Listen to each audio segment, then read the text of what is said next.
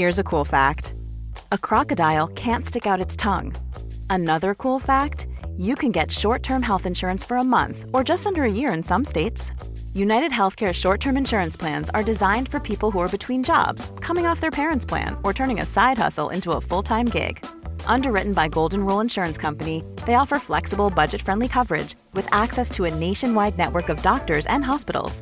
Get more cool facts about United Healthcare short term plans at uh1.com. One size fits all seemed like a good idea for clothes. Nice dress. Uh, it's a it's a t-shirt. Until you tried it on. Same goes for your healthcare. That's why United Healthcare offers a variety of flexible, budget friendly coverage for medical, vision, dental, and more. So, whether you're between jobs, coming off a parent's plan, or even missed open enrollment, you can find the plan that fits you best. Find out more about United Healthcare coverage at uh1.com. That's uh1.com. This is Paige, the co-host of Giggly Squad, and I want to tell you about a company that I've been loving, Olive and June. Olive and June gives you everything that you need for a salon quality manicure in one box. And if you break it down, it really comes out to $2 a manicure, which is absolutely insane. It's also so easy to get salon worthy nails at home with Olive and June. The difference between how your nails used to look when you did them yourself and now with the Mani system is a complete game changer. The best thing about Olive and June too is it's a quick dry, dries in about one minute, lasts for five days, and full coverage in up to one to two coats. Visit oliveandjune.com slash perfect Mani 20 for 20% off your first system. That's oliveandjune.com slash perfect Mani 20 for 20% off your first system. Hi, I'm Daniel, founder of Pretty Litter. Cats and cat owners deserve better than any old fashioned litter. That's why I teamed up with scientists and veterinarians to create Pretty Litter. Its innovative crystal formula has superior odor control and weighs up to 80% less than clay litter. Pretty Litter even monitors health by changing colors to help detect early signs of potential illness. It's the world's smartest kitty litter. Go to prettylitter.com and use code ACAST for 20% off your first order and a free cat toy. Terms and conditions apply. See site for details. There's never been a faster or easier way to start your weight loss journey than with PlushCare. PlushCare accepts most insurance plans and gives you online access to board-certified physicians who can prescribe FDA-approved weight loss medications like Wegovy and Zepbound for those who qualify. Take charge of your health and speak with a board-certified physician about a weight loss plan that's right for you. Get started today at plushcare.com slash weight loss. That's plushcare.com slash weight loss. plushcare.com slash weight loss. Even when we're on a budget, we still deserve nice things. Quince is a place to scoop up stunning high-end goods for 50 to 80% less than similar brands. They have buttery soft cashmere sweaters starting at $50, luxurious Italian leather bags, and so much more. Plus, Quince only works with factories that use safe, ethical, and responsible manufacturing. Get the high-end goods you'll love without the high price tag with Quince. Go to quince.com slash style for free shipping and 365-day returns. The following is a presentation of the Force Center podcast feed.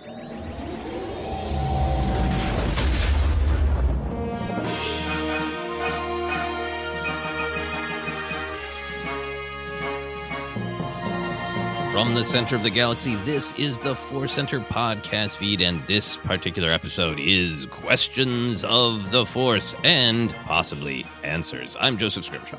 I'm Ken Napzok. We are going to sit down, look your questions straight in the eye, and give them the answers they deserve. A lot of great ones on the docket today.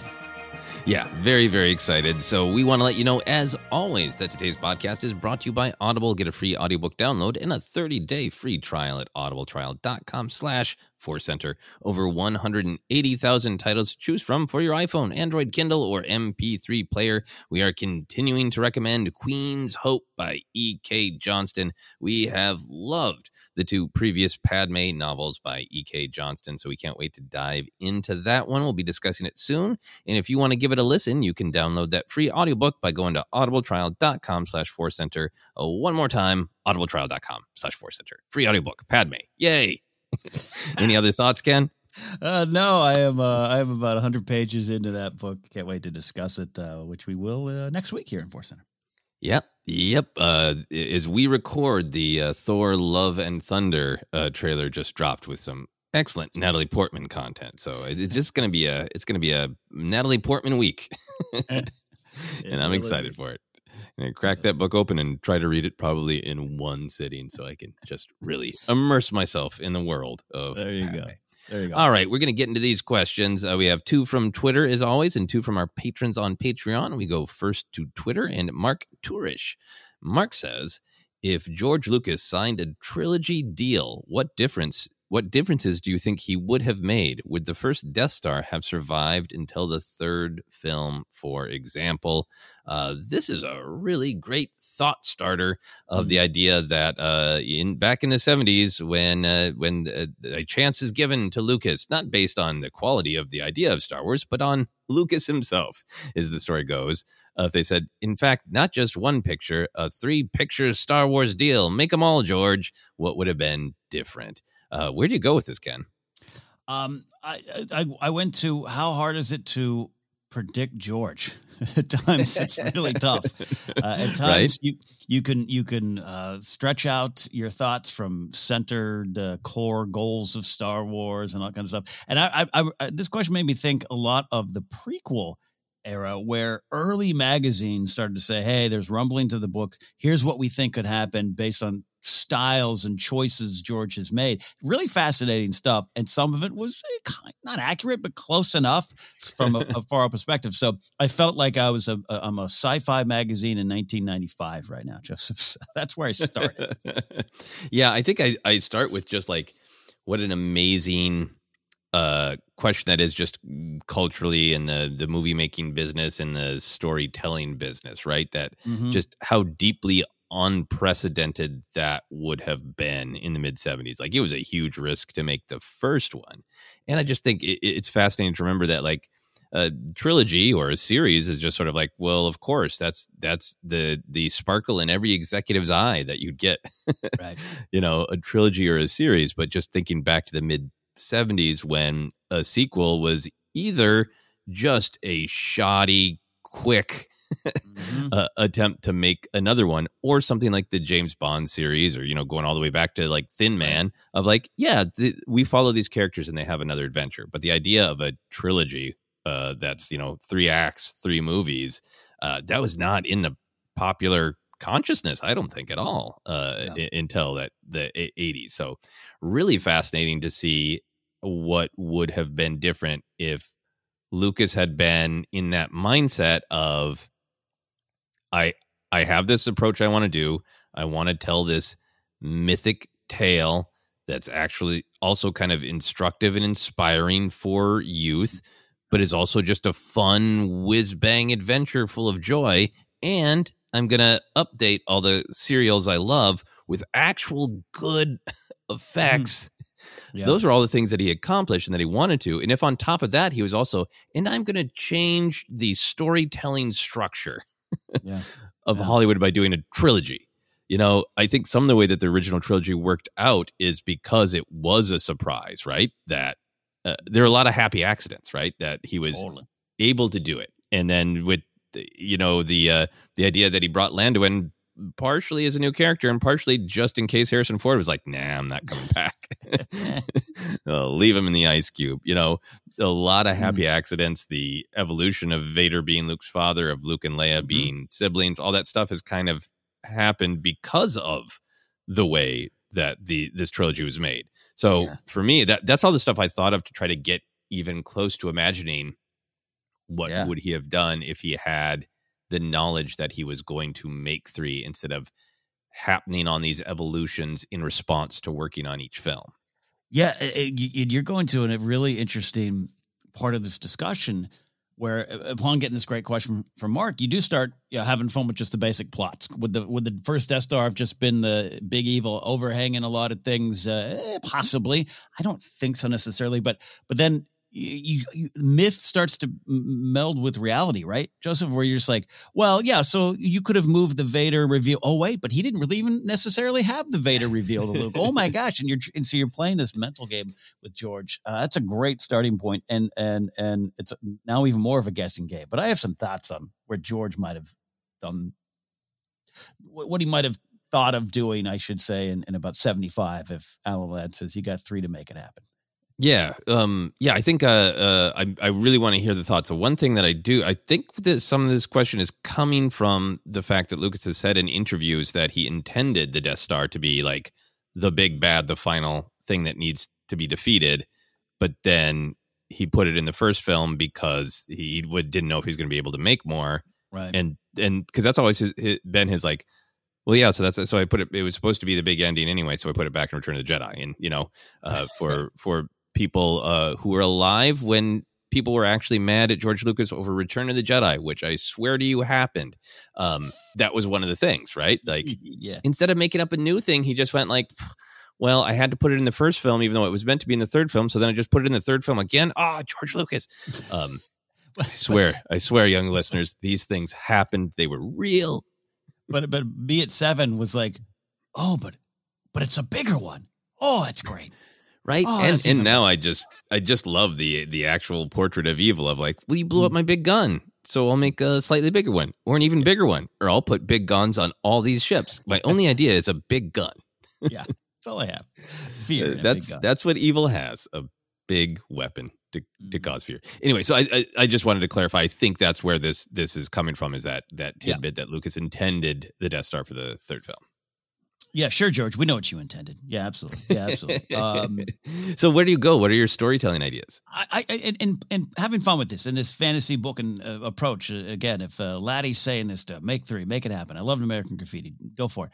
I, I wonder if George really incorporates more of what, not necessarily what goes into the prequels plot wise, but just that spirit, that feeling of this is where the story starts. This is how things fell, and then you get more of a rebellion is born in the second episode and in episode three. Uh, i'll i'll, I'll follow that thread out there of uh, of the third death star being there that being the final stand against evil.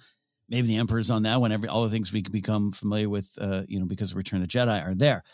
I just wonder and you know i love the star wars and i love the dark horse uh, adaptation of that that was uh, that was really interesting to read a few years back um, I wonder if how much of that survives and how much do we get, not necessarily young Anakin, not necessarily pod racing and a bunch of Senate chamber stuff, but a little bit more of the fall, a little bit more of him explaining this is how this happens. And I'm going to start there. And then we'll whiz bang a little bit in the second and, and, and, resolve it all in the third. Yeah. I mean, I, I think that is the real question is obviously with the story he wants to tell and with the the prologue in the novelization that you know is credited to Lucas but written by Alan Dean Foster but still Lucas is directing it that that prologue sets up the political picture right? It tells a little bit of a, a version of the prequel story that it, the politics of it was important to George but I think he also wanted to make a whiz bang adventure and I think all Yeah. of the people around him were like George that's nice that you got all your ideas but but get this get this movie moving so it's exciting right uh Yeah. so i think that would be the push pull because i kind of imagine like yeah it would still eventually morph into being absolutely about luke and him Mhm. journey, joining the fight but what fight would he join then like um probably Yeah. it, it wouldn't have been called the battle of scarif at the time but probably the battle of scarif i think the if the death star was the big thing at the end probably that like the help that the princess desperately needs for for Luke to get the call to adventure is they're making this awful weapon. We need the plans. Yep. Um, so I, I can see that. Uh, but then I can also see like, yeah, just more political scenes and more Palpatine backstory because Lucas Yeah. wanted to to set up what is what is the tyranny? How what does it look like? How does it work?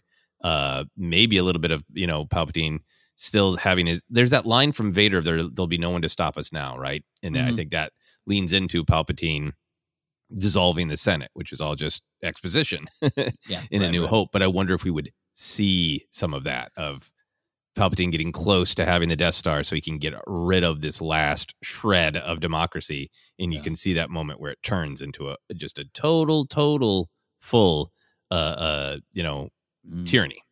Yeah, and I, I don't I think because you know we we know it exists in the prequels and we know the scenes we love and the dialogue that's there for us to enjoy or you know at times pick apart. Let's be honest. Uh, I, I'm not I'm not suggesting we get a safe and secure society beat at the beginning, but at the same time, maybe I am. Maybe he starts with a big fall. Maybe it is an opening 15 minutes of just the craziest sci-fi political falling of one uh, regime and, and and the beginning of this evil one, and from there you know, uh, it's kind of a you know truncated version of everything that happened in episodes two and three. But then from there, he builds back up, and I, I think you're right. I don't think it moves too far away from a Luke-like character. No, uh, and whether it be a, a, young princess, like again, again, going just to the Star Wars, the the the, the original drafts, that you know, which are you know deep in his yellow notepad of uh, of ideas. You know, a young princess, the young, all that stuff. I think has to remain because that's what he was trying to do. So I think you're right yeah. about that yeah update these these classic myths i think it, it, would ultimately be shaped very similarly i think you could even have mm. han you could even have his yeah. his uh moral doubt um i think it, and the in the turnaround to help at the end it's just sort of like what is what is the victory because i think that's also such a hugely important part of a new hope to make this splash and say uh, yep, here here's a list of all of the bad and dangerous things that really exist in the world, is exemplified by this mm. tyrannical uh, government. But here's mm. this hope that you can make a difference. You know, yeah, it's yeah. not nihilism; it's hope. Uh, so I think Luke would still have some sort of victory. So I wonder if maybe like some of the ideas that ended up being in Splinter: of The Mind's Eye, the novelization that was the backup, cheaper yeah. sequel, was that whole like uh, Luke is able to face Vader because there's this kyber crystal that enhances force power. So I wonder if you get like, Ooh, yeah, you know, uh, maybe maybe it's the plans, maybe it's the kyber crystal, maybe that's the kind of mm. MacGuffin of like, in order to power this horrible weapon, they need the kyber crystal, and you get an ending where you know Luke faces Vader in battle, enhanced by the kyber crystal, like in Splinter of the Mind's Eye. Love that, and, and I, I'm, I, if I had to put some money down, I, I would say that Vader doesn't. It, it, it's not who Vader is now. You know, maybe it's just the evil, and, and maybe he truly did kill uh, Luke's father. I wonder if it just if that would have carried out. I, I obviously love where we go. I think it's even more powerful. But I just, you know, at that time, I don't think George necessarily had that in mind, and that that could be, you know, justice for for Anakin killing this cyborg Vader or whatever it might be. Could be interesting. I don't know. Yeah, no, absolutely. I think the power of Vader being revealed is Luke's father is at least partially informed by the cultural response. You know, we all know mm-hmm. the the famous, you know, Lucas was a little worried about Vader. He's only actually got 12 minutes of screen time in the making of yeah. the thing. And it's when he pops into pop culture that he becomes like one of the great villains of all time of of cinema of all time and so that i think is part of part of what makes the the the vader parentage reveal powerful of like we had a couple of years of people discussing what a great kind of return to classic storytelling you know uh, alec guinness giving interviews going don't think about it too much it's a simple story of good and evil and it it was that cultural reaction that lucas was able yeah. to turn on its head of like what mm-hmm. if it wasn't as simple as you thought yeah. Yeah. No, I think you're right. And and it's it's fascinating. Happy accidents, what you said up up, up top. And I think that yeah. works, you know, especially with the Leia stuff later. Yeah. And maybe Obi Wan survives. Who knows? My last yeah. thought. Yeah. Possibly. Just the first film. Just the first film. Yeah. He would have been like some lizard with four arms, but yeah, he would have survived. exactly. Exactly. Get Obi Wan some spider legs, some robot spider legs, right? yeah. Uh, any other thoughts on that question before we move on? Uh, no. What? What? It was. Uh, this was. I sat down to do the notes. I'm like, we're starting off. This is a great leadoff hitter. It's going to get a base still second score run. It's going to make my brain hurt because it really truly is. It, this is a great question that incorporates all that we know of the history of Star Wars and all that we think we know about George and what he will tell us at certain times on the journey about yep. what he was thinking. Yep, I greatly admire the man. He says things very, very uh, definitively in interviews, and, and he says many different things too. So it is, yeah. uh, you know, I think at the end of the day, he he is an artist, and uh, and the different you know structure would have influenced him differently for sure, and uh, definitely difficult to predict. yeah. All right, we're gonna move on to our next question. Uh, Carl Axon Franzon asks, uh, listening to uh, uh, your recent episode made me think, uh, what are the must-watch Clone Wars episodes, maximum of twelve, to get ready for the Kenobi series? Uh, Rebels Twin Suns, of course, also. So yeah, this is a. I suspect that we'll have some similar ones, but maybe I'll be yeah. surprised, Ken. Well, I look, I think there's some ones that you, you kind of have to go to, and you know, and I'm not going to lie, I, I typed up some articles to make sure I wasn't missing anything, and I think everyone kind of goes to some big same ones, right? As you should, right? As you should. So that's part of this. So, and and I'm just Twin Suns gets uh, you know put on the shelf. Like I said, we're talking about Clone Wars episodes. So I don't know. Do you want to just list the ones that we probably think are on each other's list? Is this a game of a uh, card game where we're go fishing here? Yeah, yeah. I mean, I think the thing is that yes, there because the Clone Wars has Obi Wan in many, many episodes, and there are many amazing Kenobi moments if you're just a fan of Kenobi. Uh, mm-hmm. Uh, but there are only a few arcs that are Kenobi centric. Um, yeah and tell us something new about the character or he is challenged in a way that he's not. I mean, there are many episodes where he's just great and he's just sassy Kenobi. yeah. telling yeah. Anakin how he's messing up. Uh, but for the ones that are extremely Kenobi uh, centric and I think could really have bearing on the series or at least uh, add nuance, uh, is that first Mandalore arc, season two, uh, episode 12, The Mandalore Plot, uh, episode 13, Voyage of Temptation, and episode 14, Duchess of Mandalore. Yeah. Um, and then this is the one that uh, oh, I'm sure I'm sure we have this one as well. Mm-hmm. The uh, the Maul uh, arc. Uh, including season four, episode twenty two, uh, Revenge, which is the yep. first time that Kenobi and Maul encounter one another again. Mm-hmm. And then the four episodes, which are uh, the Maul takes Mandalore. Kenobi doesn't feature in all these episodes, but I think you really got to see all four in order order to understand the great importance of the story to Kenobi. So that's mm-hmm. season five, episode one, Revival season 5 episode 14, 14 eminence then uh, episode 15 shades of reason and episode 16 the lawless the lawless in particular being a huge one yeah. um, i also think episode 22 uh, revenge is mm. a really great and important one for kenobi because i uh, until our recent clone wars report uh, i had forgot how much kenobi is uh, prepped to give in to actual desire for vengeance from Maul killing mm. Qui Gon and learns early on in this Maul conflict that that is not a road I want to go down, and that's a really essential beat for Kenobi. It, it really is, and, and and because Carl put this just just horrible unfair limit of episodes on, I, I was trying to pick out specific ones, and yeah, Revenge and the Lawless, I think specifically, eh, but especially Revenge, and I think you're right. And and it seemed like where they where they cross sabers again for the first time. That's so huge and something I think I kind of forgot until we did the Clone Wars report. Um, so I yeah, think just and, going from there, yeah. Yeah, and just it, it, really shows a lot of who Kenobi is with that. Like, I I have responsibility for this, and how Maul is able to manipulate him, mm-hmm. uh, and cause basically horrific damage to other people out of his desire for re- revenge and to draw Kenobi out, all that stuff. Um, yeah. So then the the the place where we might differ, I don't know, is mm. I uh to complete my twelve uh, I included the um, the Kenobi undercover arc uh, from yeah. season four, where he transforms into a fake bounty hunter. Well, real bounty hunter, but it's yeah. fake to him. So that's season four, episode five, Deception. Episode sixteen, Friends and Enemies. Episode seventeen, The Box. Episode eighteen, Crisis on Naboo. Did you include that arc, Ken? I did include that arc. I, I think for some reason that one's it's not that it stands out more. Let me let me rephrase that before I finish that sentence. Uh, the, the Maul and, and Satine stand out more than anything with the story of Kenobi. But there's just something about that as it relates to Anakin, and as we go into mm-hmm. Kenobi, that I think is just so valuable if you if you're trying to get that full picture. Yeah, I think what I totally agree, and I think what's really powerful about that arc is it's a portrait of uh, absolutely committed Jedi Knight Obi Wan Kenobi anything for the mission of mm-hmm, mm-hmm. Uh, oh, yeah of course i'll go through this horrific process of transforming my body physically yeah, into yeah. a bounty hunter and then i'll go through this really arduous task of trying to get these bounty hunters to trust me and not give away uh, that i'm a jedi but not let people die pointlessly all around me it puts them under this real pressure cooker and then the really big thing of like uh, no one will believe this if Anakin isn't upset.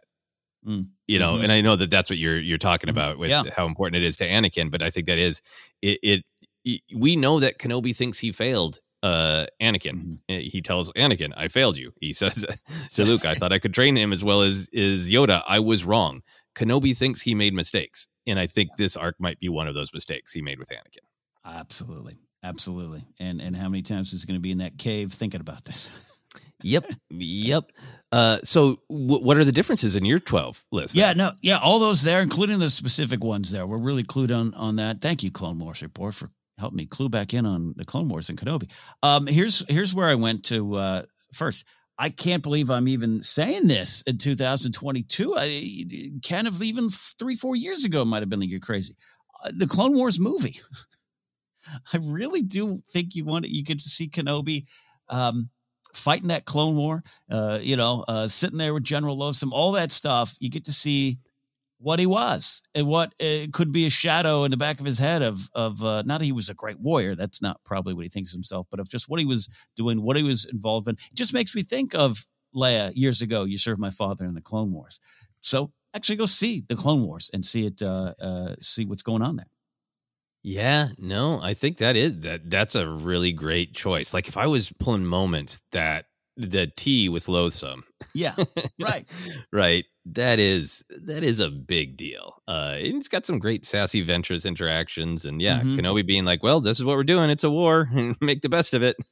Yeah. Here I am being the general. Uh I think that's a, a really interesting pick. Yeah. So, and then, and to kind of keep with that, if, if you're looking at specific Clone Wars episodes, uh, you know, I, I, I'm not gonna lie, I was trying to pull in some, you know, get outside the box a little bit. I, I put uh, uh, Cat and Mouse and Hidden Enemy, which are like Mm. the first two early on. Again, kind of more in line with the Clone Wars thing.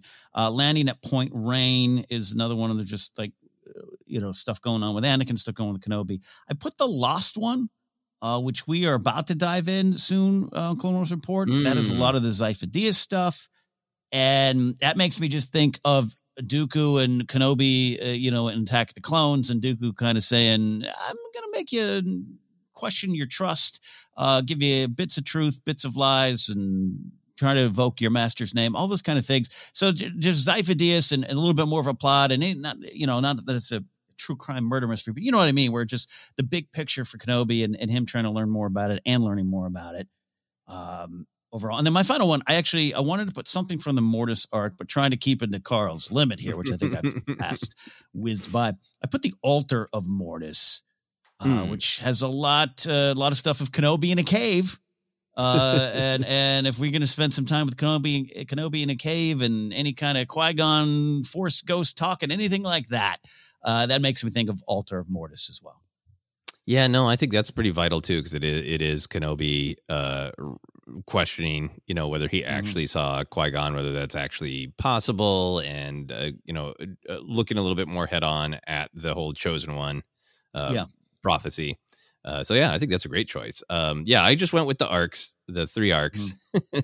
Well, you, that's- you You hit and, your and limit. maybe maybe I'm maybe I'm wasting uh, spaces with a, a couple of the episodes in the Maul takes Mandalore arc, but I just kind of feel like it's it's vital to Oh no, yeah, feeling right. the overall the overall flow.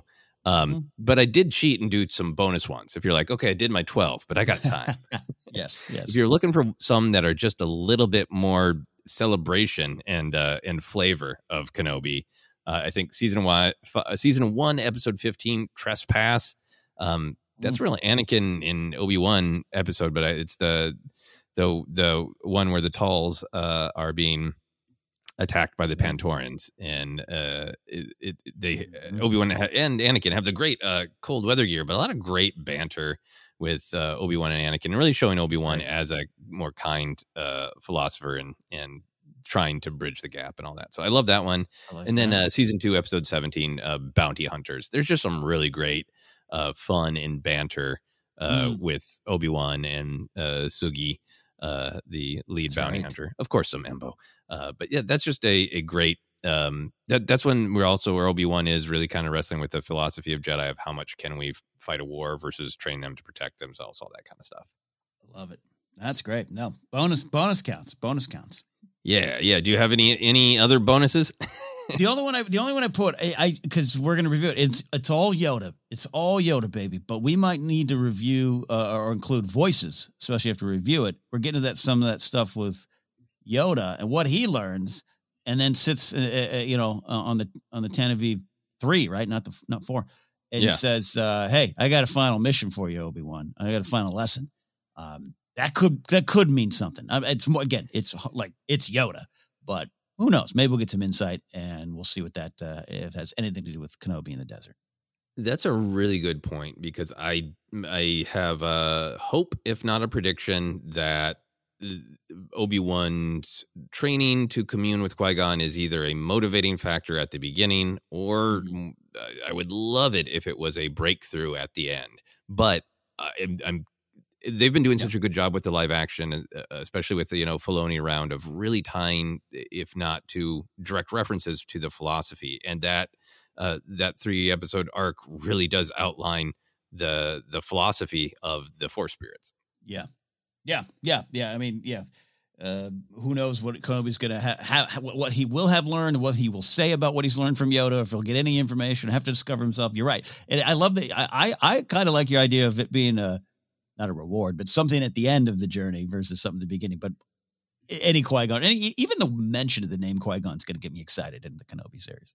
Yeah, I just think communing with uh, uh, a spirit, if that is a, mm. if that's and and preparing yourself to become one yourself, that seems like you need to be at at least some bit, a uh, tiny bit of peace. And since we're meeting Obi Wan agitated, um, yeah. and depressed, it's really making sense to me that he would uh, you know, break through and have this victory of communing uh, with Qui Gon at the end, which is another way to give it a sense of hope. Yeah, no, I, I, I think, I think when you said that a, a couple uh, episodes ago, or when we were breaking down the trailer, just makes it makes so much sense, man. And you say a lot of things that make sense, but that makes a lot of sense to me. Of of just you're emotionally clogged, man, and you got to take some force fiber pills. Sorry, I went there, and and then you can talk to Qui Gon. You got to clear yourself, and it, you can't hear the force. You can't hear. Not that Kenobi's going to be disconnected from the force, but it just makes a lot of sense. And there's some about Yoda at the in the in the arc. Again, it's been a while since we've watched those episodes, and we're going to dig dig into them very soon here on Clone Wars Report. Mm-hmm. three episodes away. Yeah. I, I think there's something about Yoda confronts some stuff and, and I think gets a little clear and, and some and gets some insight. So I, I, it's it's just fascinating. He explicitly goes through a, a trial. Yeah. Yeah. Yeah. Yeah. Absolutely.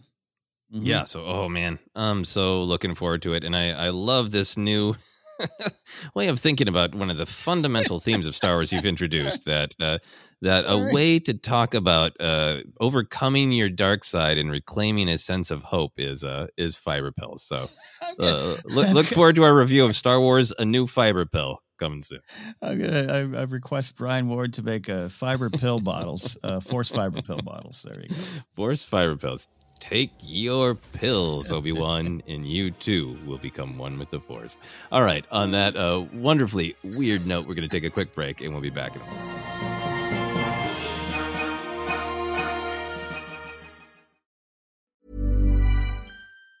If you thought the only way to get a more defined jawline with natural looking results was through surgery, think again. Juvederm Volux XC is a non surgical injectable gel filler that improves moderate to severe loss of jawline definition and can help you achieve natural looking results with little downtime. Even better, this improved definition lasts up to one year with optimal treatment. No maintenance required. Improve jawline definition for a smooth, sculpted look with Juvederm Volux XC. For important safety information and to find a licensed specialist, visit juvederm.com. That's J U V E D E R M.com. Not for people with severe allergic reactions, allergies to lidocaine, or the proteins used in Juvederm. Common side effects include injection site redness, swelling, pain, tenderness, firmness, lumps, bumps, bruising, discoloration, or itching. There's a risk of unintentional injection into a blood vessel, which can cause vision abnormalities, blindness, stroke, temporary scabs, or scarring. Talk to a licensed specialist to find out if it's right for you. Planning for your next trip?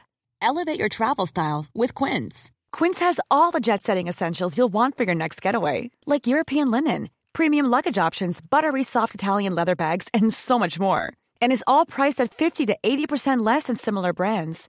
Plus, Quince only works with factories that use safe and ethical manufacturing practices. Pack your bags with high-quality essentials you'll be wearing for vacations to come with Quince. Go to quince.com slash pack for free shipping and 365-day returns. Quality sleep is essential. That's why the Sleep Number smart bed is designed for your ever-evolving sleep needs. Need a bed that's firmer or softer on either side? Helps you sleep at a comfortable temperature? Sleep Number smart beds let you individualize your comfort so you sleep better together. JD Power ranks Sleep Number number 1 in customer satisfaction with mattresses purchased in-store. And now, save 50% on the Sleep Number limited edition Smart Bed for a limited time. For JD Power 2023 award information, visit jdpower.com/awards. Only at a Sleep Number store or sleepnumber.com. One size fits all seems like a good idea for clothes until you try them on. Same goes for healthcare. That's why United Healthcare offers flexible, budget friendly coverage for medical, vision, dental, and more. Learn more at uh1.com. This is Paige, the co-host of Giggly Squad, and I want to tell you about a company that I've been loving, Olive and June. Olive and June gives you everything that you need for a salon quality manicure in one box. And if you break it down, it really comes out to $2 a manicure, which is absolutely insane. It's also so easy to get salon worthy nails at home with Olive and June. The difference between how your nails used to look when you did them yourself and now with the Mani system is a complete game changer. The best thing about Olive and June too is it's a quick dry. Dries in about one minute, lasts for five days, and full coverage in up to one to two coats. Visit oliveandjune.com slash perfectmani20 for 20% off your first system. That's oliveandjune.com slash perfectmani20 for 20% off your first system. Hi, I'm Daniel, founder of Pretty Litter. Cats and cat owners deserve better than any old fashioned litter. That's why I teamed up with scientists and veterinarians to create Pretty Litter. Its innovative crystal formula has superior odor control and weighs up to 80% less than clay litter. Pretty Litter even monitors health by changing colors to help detect early signs of potential illness. It's the world's smartest kitty litter. Go to prettylitter.com and use code ACAST for 20% off your first order and a free cat toy. Terms and conditions apply. See site for details.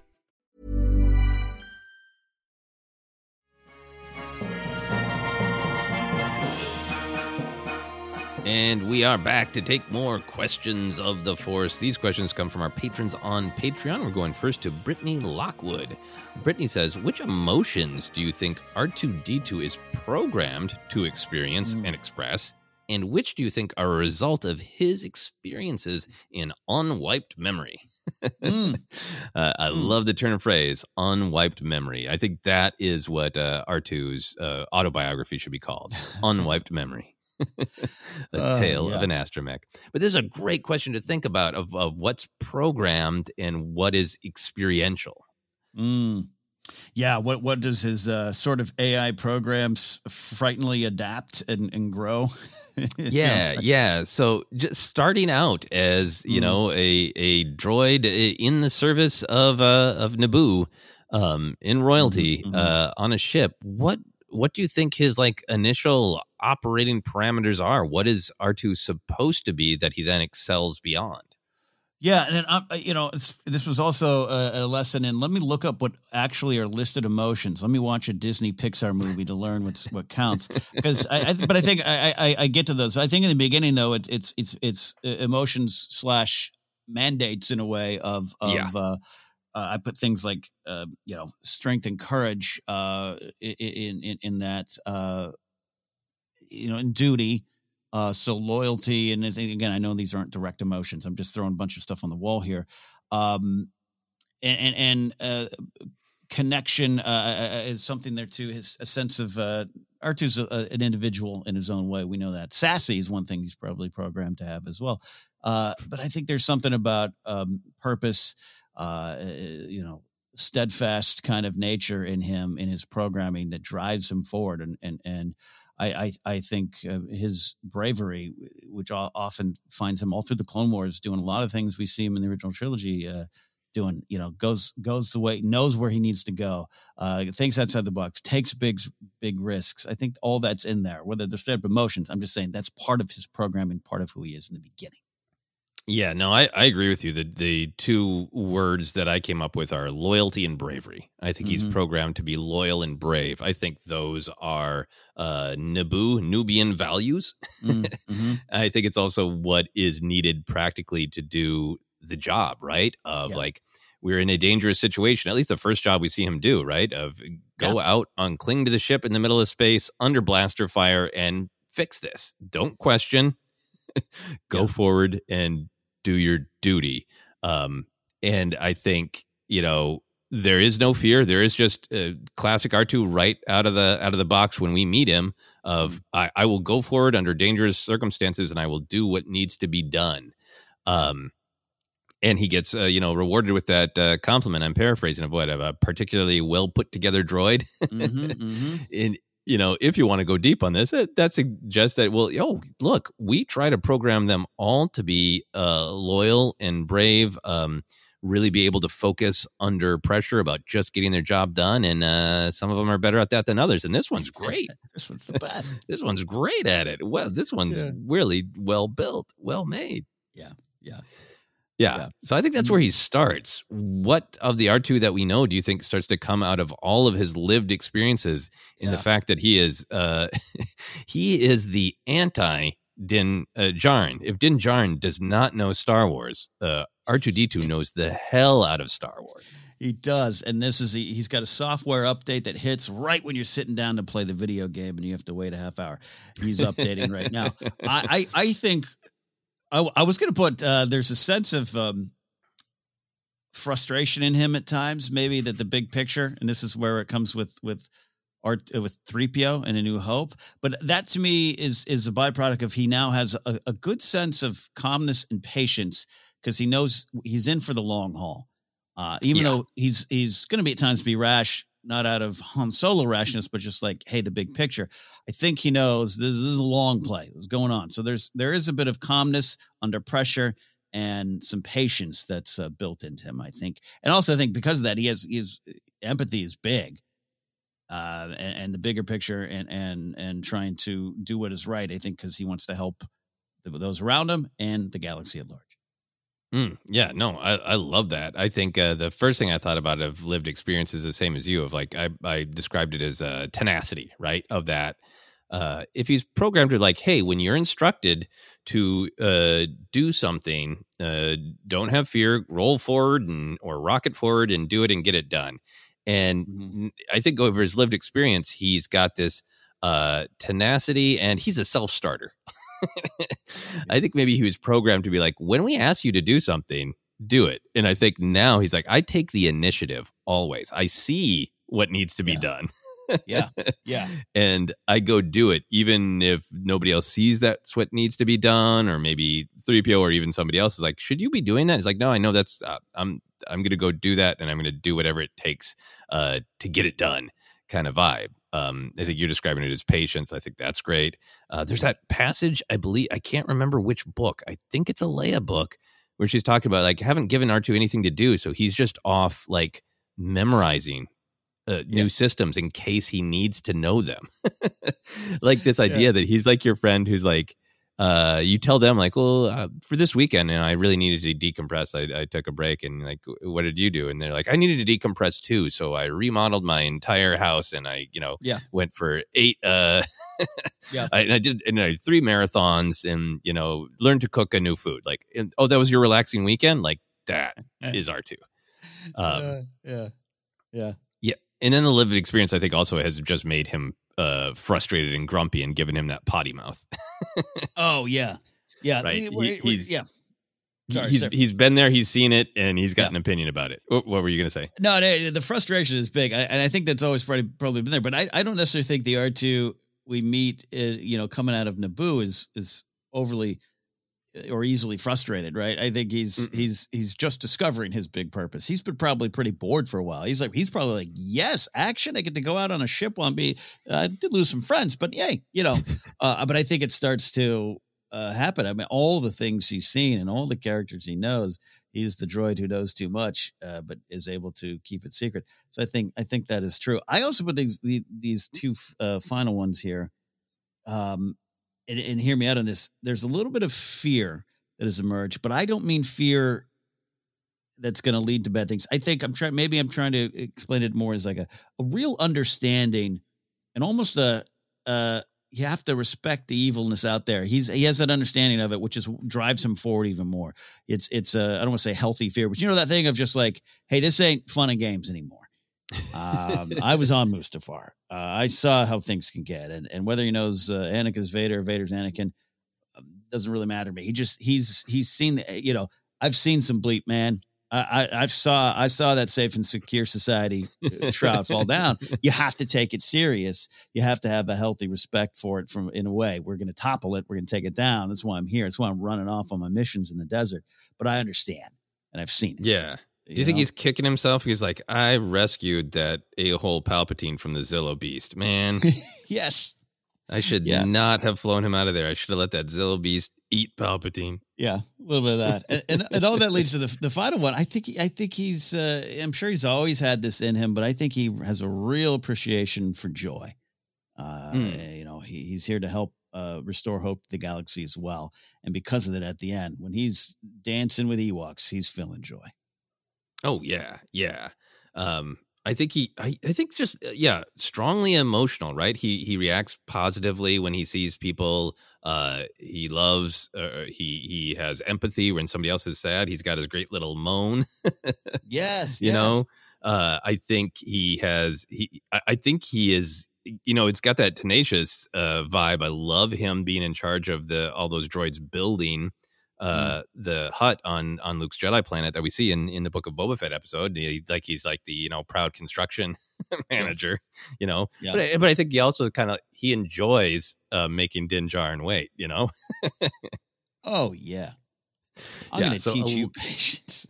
a lot of emotions, including here's one I think that he develops from his experience: a slight penchant for vengeance. Um, Oh yeah, he uh, when when he when he gets freed, he does not need on on Endor. Uh, he does not need to zap the Ewok, but he does.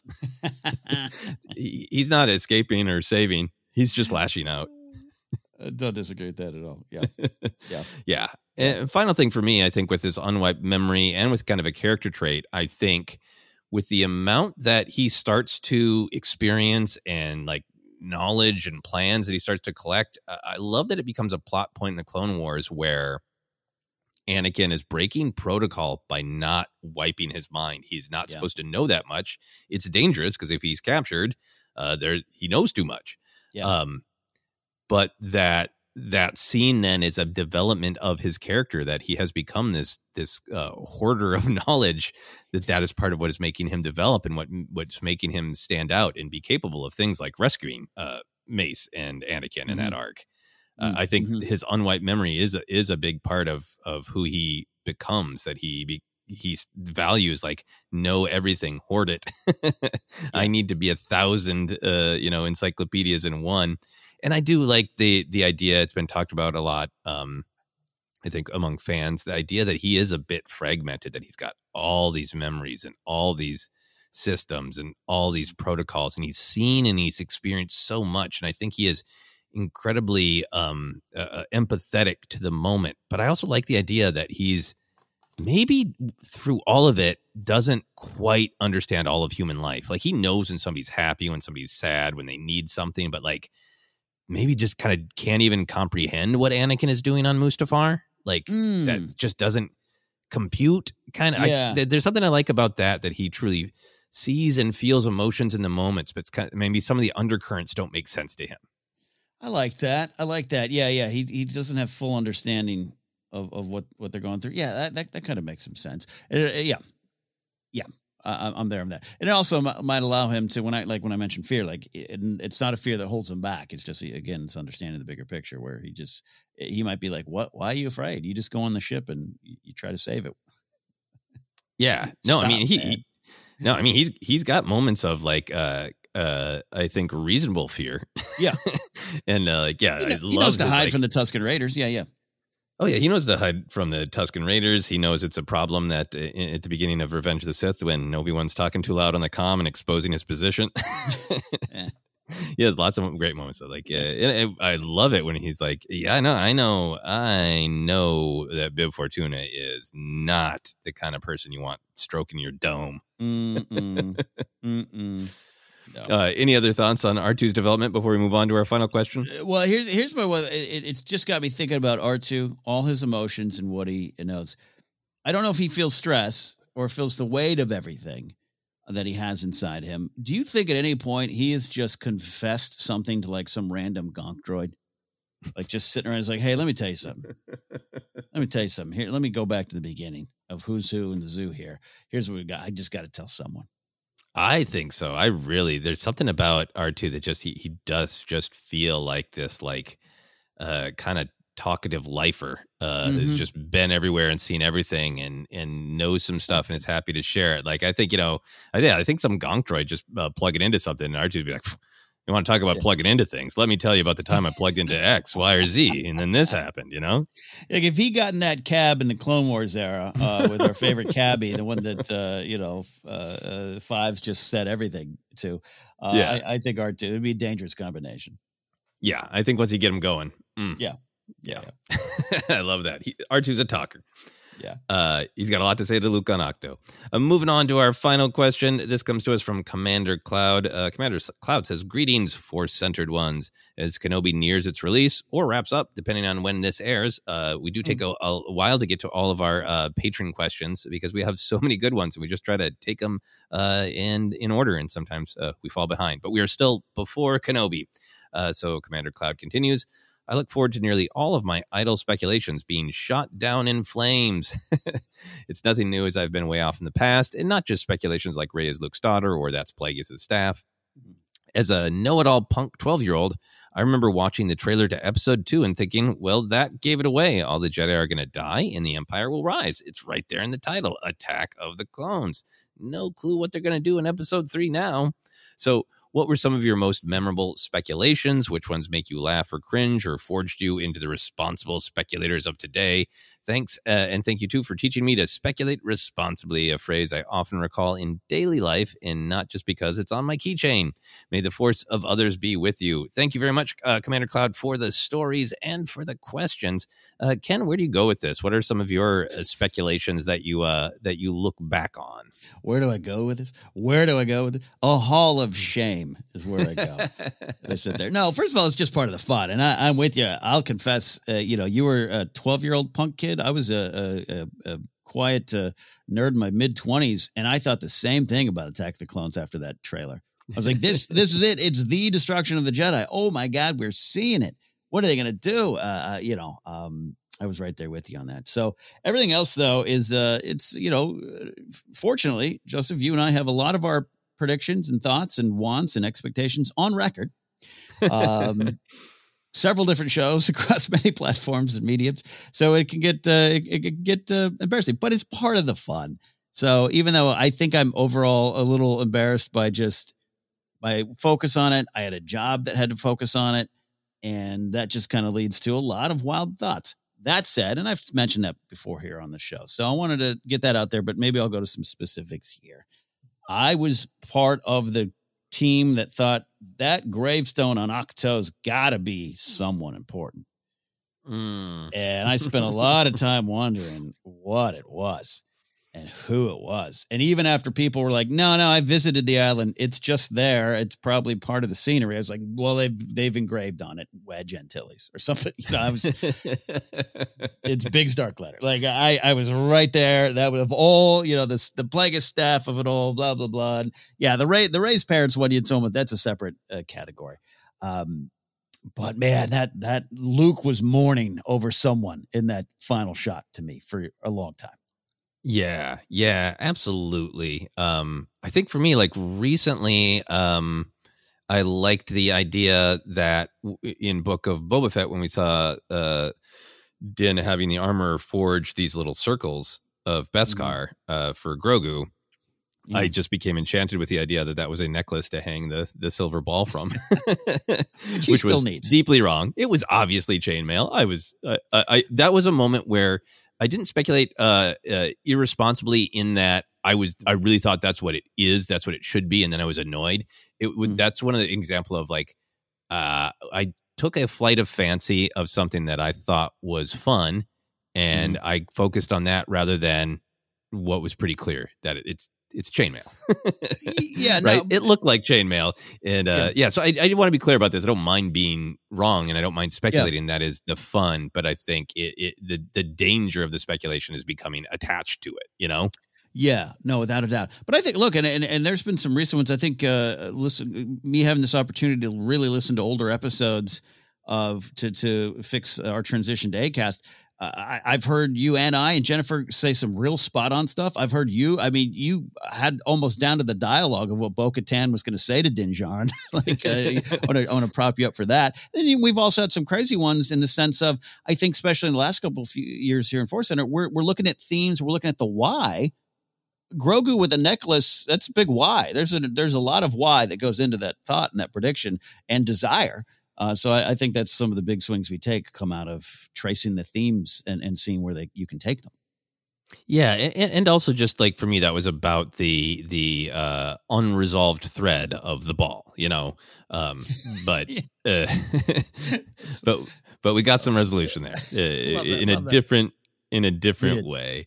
Um, yeah, and I think uh, another one for me that I think about a lot is um, in the lead up to Last Jedi. Um, in the with the trailer release, there was the oh the the Jedi need to end. There was a kind of thought of like oh well, this is going to be the tale of a a new idea emerging, and I think uh, uh, uh of like well we're still going to be light side Force users, but maybe it's going to you know morph into something different. Um, mm. I don't think that is the story. I don't think that's the intent. I we talked about this a lot, but I think I think the story is the core ideas of the Jedi are great, and the mm. problems mm. happen when uh, uh people f- stray from that path. I think that's the story uh, mm. train that uh, Ahsoka has been on. I think that is the through line of Luke. It's not that all of the core ideas are bad. I think certainly the tale of the prequels of that they. It's not that the core ideas are bad. It's that they deviated too much from them and they didn't question right. uh, enough.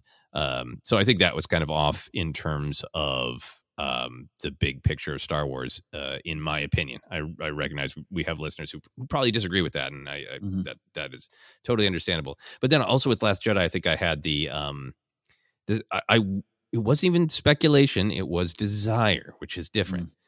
I wanted Luke to have been on Ahch-To for a proactive purpose, mm. and I think that's because I was kind of clinging to like. I know he probably he's probably just like real upset that everything yeah. that we know from Force Awakens that uh, one student turned against him, oh, his nephew, and destroyed the school that he was uh, eh. trying to build. We got all that information in The Force Awakens. So why is Luke all alone on an island bummed out? Wasn't a mystery, you know? Yeah. Yeah. Yeah. yeah. uh, but I think I had that desire to be like, but I want him to be this hero. And then mm. the ironic thing for me, I always think about this one is I was kind of imagining I want him to be there for a purpose, mm, um, because mm-hmm. I want him to be a hero ultimately. And on on one hand, it, it was wrong because it does not ratio it up. And he's like, "Yes, I've been meditating on this, the secret Ahch-To kyber crystal, and blah blah blah." You know, nice. it he it and but it still ended up being exactly correct that he had proactive purpose. He he wants to uh, stop. He's he's afraid that he will do more damage if he intervenes. So he's mm-hmm. got the proactive purpose to to to stop any more damage from happening from himself from the Jedi. Uh, but then, of course, the uh, whole story is he learns that it's wrong to hide. Uh, he mm-hmm. learns that it's wrong to to just listen to his fear. And the great triumph of the Last Jedi, which I have loved from the first viewing, is that he he reconnects to his Jedi values and his and his true purpose in a way that works for him. So that's one of those like desires that was both wrong and then correct. I got what I wanted, but in a different way than I expected. Mm. Yeah. Oh yeah, yeah. You're on the you're on the you're on the playing field. I'm on the playing field. I'm on the playing field. Yeah. Um and I think for me it's also just uh we've talked a lot about the whole speculate responsibly thing. Uh but I think uh, I've been thinking about it more recently about how much the last Jedi discourse not even any of the storytelling in The Force Awakens or The Last Jedi, but for me, the discourse in the lead up to Last Jedi really drove home what you were saying about about the the conflicts in the themes in mm-hmm. the uh, needs of the characters that the why is so much more important than the who or the what the mm-hmm. who and the what is really fun to speculate on and I, I don't think we we should ever not have fun. It's right. you know we get questions about who might pop up in Mandalorian season three, and that's really fun to guess. If a mm-hmm. a story does set up a mystery of somebody is behind something, but we don't know who, it's really fun to think of who. Yeah. I think where the problem comes in is that uh, we're we're set up to wonder about stories we love. Uh, the answers are often uh, uh who or what, and we're wondering about that.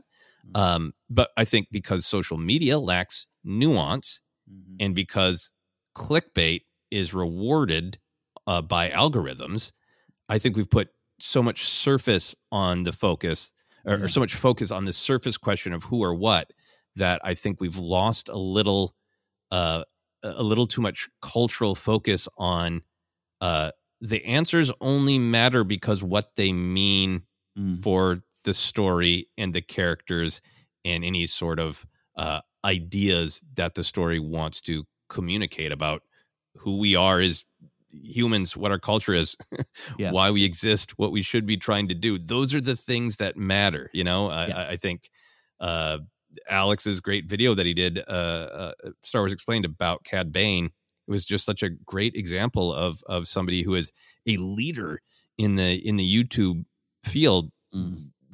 Just speculating so damn responsibly of like, I do want Cad Bane to show up. Mm-hmm. I like Cad Bane. He's awesome. He's cool. But why would he show up? Here are the reasons it would matter to Boba Fett. That was such a great video, and I just, I, I, I just, I want us to be mm-hmm. uh, doing more things like that. The who and the what is fun, but we can't uh, leave the why unattached from it. No, and when you and you, when you weigh things by the why, then you either find the meaning. And it doesn't mean you always agree with it or, or, that's what you want, but like the great cameo debate and, and what's nostalgia, and what's to serve the story, and what's you know that nostalgia baked in. I think that's where we, you know you can you know just analyze it better for yourself about what you actually like when you weigh the why. Uh, and and I'll you know if you catch me, you know if you're chatting Star Wars with me on the the porch of the comedy store and you have a great theory, I'll I'll nod and smile and think it's great. Uh, but I think in the last year or two, uh, I, I, I will now take a sip of my drink of choice and say, "But why? Tell me why. Tell me why." And then we can have that conversation. And a lot of folks have the great answers, by the way. Um, yeah, think of the why, weigh the why. But yeah, I think I think that fuels a lot of it, and it did, didn't fuel a lot of my predictions in the past. Yeah, yeah, me too. Me too.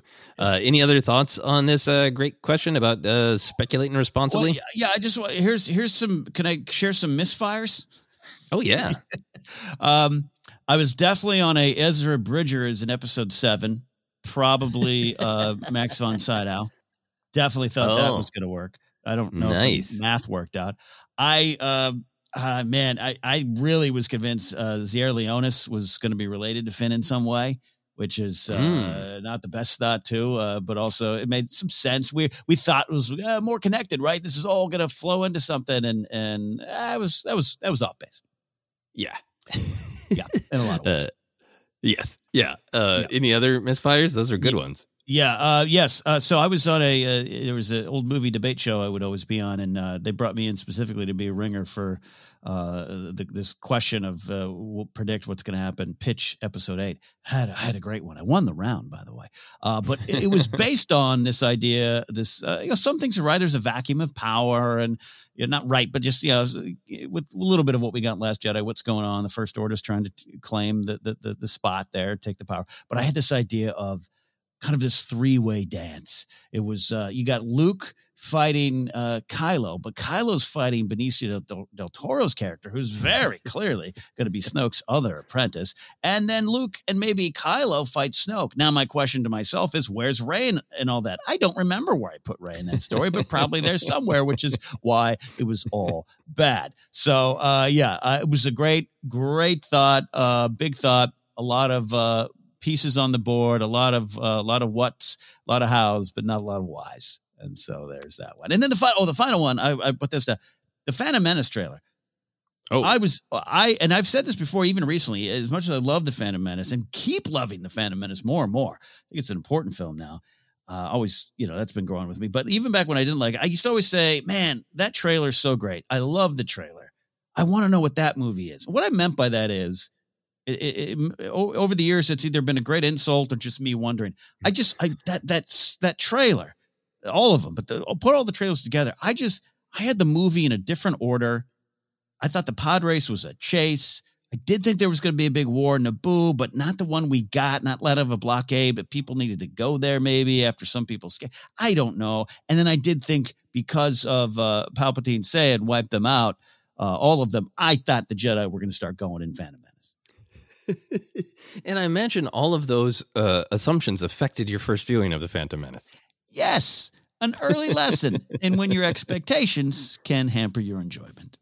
Yeah, yeah, and that's a to to, to bring it back to uh, this great question from Commander Cloud about Kenobi. I think that that's the thing too is just always realizing like there are a lot of ways to tell a story. So if you have like a, a character that you want to appear or mm-hmm. a like with Kenobi, like uh, we're talking about that. Uh, what if what if his ability to finally connect with Qui Gon is a, a, sign of his his success and coming to peace at the end of it?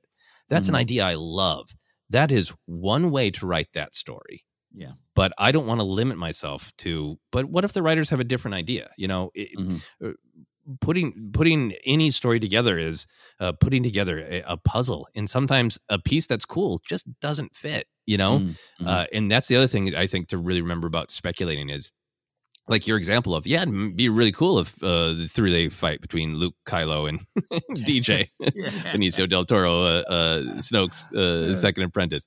That's really cool. That's mm. a piece of a puzzle just floating with yeah. no connection to anything else. So I think even when you you come up with an idea of a of a puzzle piece that has a why and mm-hmm. is cool, just remember that like that that is that's a puzzle piece. That's not the whole story. So like if if something I'm really excited about or hopeful about for Kenobi, because I have so many speculations about Kenobi, yeah. if if one of those puzzle pieces doesn't fit, that's fine. I just want to enjoy the story that is being told. And if, you know, one cool thing doesn't happen, it's probably because it didn't fit in the story. You know, I just yeah. I, I there isn't there isn't I, in my opinion, there isn't right and wrong. Stories are subjective. They are flowing, organic things to- told by humans or a group of humans that hopefully a little bit of those human souls are in, and those souls mm-hmm. are different than mine, and that's what makes it interesting. I, yeah, yeah. I just really want to approach things not as right and wrong. They should have done X and they did Y instead. Therefore, it is bad. I personally just don't. I don't want to be that way.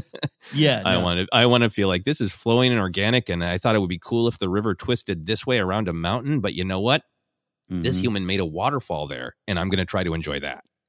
Yeah, yeah, no, uh, no. Uh, this is a large, a larger conversation. I've mentioned this even in joking, passing, uh, uh, uh, passing through on the show before. Here, uh, um, I'd like someone smarter, clearly, that can uh, then put a sentence together. Not not like me here. Um, to to analyze our our connection to like what we want in endings, what we want in stories, and and how time and time again endings so often break us as fans.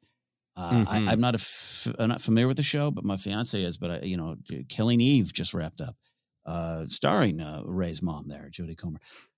And there's so much debate and talk around. Oh, they did. They the ending was bad. The whole last season was bad. And and again, I don't know the details of it, but I, I just would love. I don't. I just would love to study where that comes from our expectations, where we want that river to turn, and why we can't let go of it. And and doesn't mean every show has been perfect. Uh, maybe you didn't like the Seinfeld characters ending up in a prison and a jail cell. I don't know. I did, but you know, it's just we have have that connection. Think of anything big. There's been in occasion you'll get someone go, "Oh, this is they they did this one right," and even that can be debated. But you know what I mean? I, I, there's no, I don't have an answer. I just want someone to study why that happens time and time again.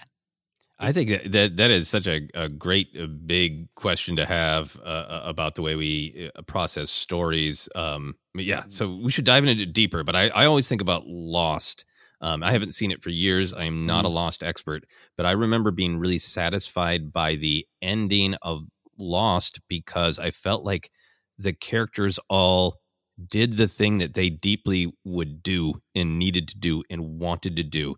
And then like, yeah, the the the answers to the mysteries were like, yeah, whatever. yeah, yeah. and that yeah. was that was one of the like um it, I remember that Lost ended around the same time that Battlestar Galactica did.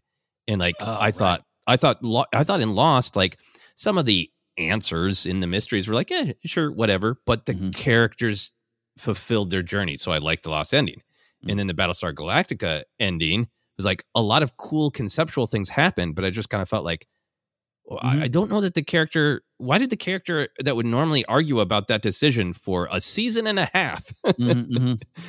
just agree to that. So I and I, so I think maybe a part of it uh, from that example is just who we are as individuals. Like I want I yeah. care more about the character stuff in this story meaning than the answers. Yeah, yeah. Yeah, no, uh, yeah. Yeah, and, and I think that's a fascinating part of that how we process endings. What do we want? Yeah. Yeah, the Battlestar one, you'd need a documentary on that, what happened and how that yeah, it's, it's fascinating. I, I I agree with you. Yeah, interesting. Yeah. I don't know. Again, right. I don't know the answers. That just it factors always into Star Wars conversations. It really, really does. Yeah, a lot of, a lot of big ones, including you know a lot of the uh, the tension about the sequel trilogy of should it have just been a happy ending? right. The Ewoks dance and leave it alone. Yeah, yeah, yeah. A great uh, discussion for another time, as Maz Kanata would say. Uh, that is our episode, Questions of the Force. Ken, do you want to let people know where they can find us? I'd love to. We're the Force Center Podcast. You can find us on Twitter at Force Center Pod. We're on Instagram, YouTube as well. We'll have another live Q&A show soon. We'll let you know when. Facebook page is Force Center Podcast. Podcast available on ACAST, iHeartRadio, Apple Podcasts, Google Podcasts, and more. Just search. You'll find us merch available at teepublic.com slash user slash Force Center. Go there and get your Speculate Responsibly t-shirt and wear it before you see the first episode of Kenobi at Star Wars Celebration.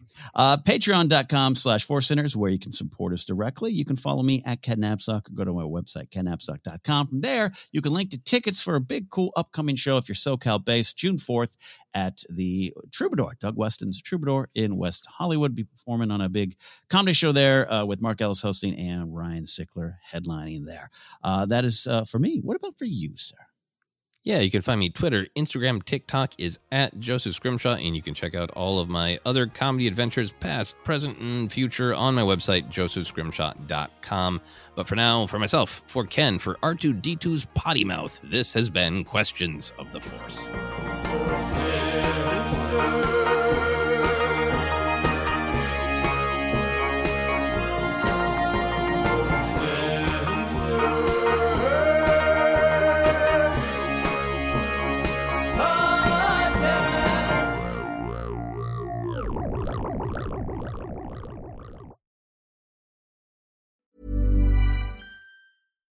Hi, I'm Daniel, founder of Pretty Litter. Cats and cat owners deserve better than any old fashioned litter. That's why I teamed up with scientists and veterinarians to create Pretty Litter. Its innovative crystal formula has superior odor control and weighs up to 80% less than clay litter.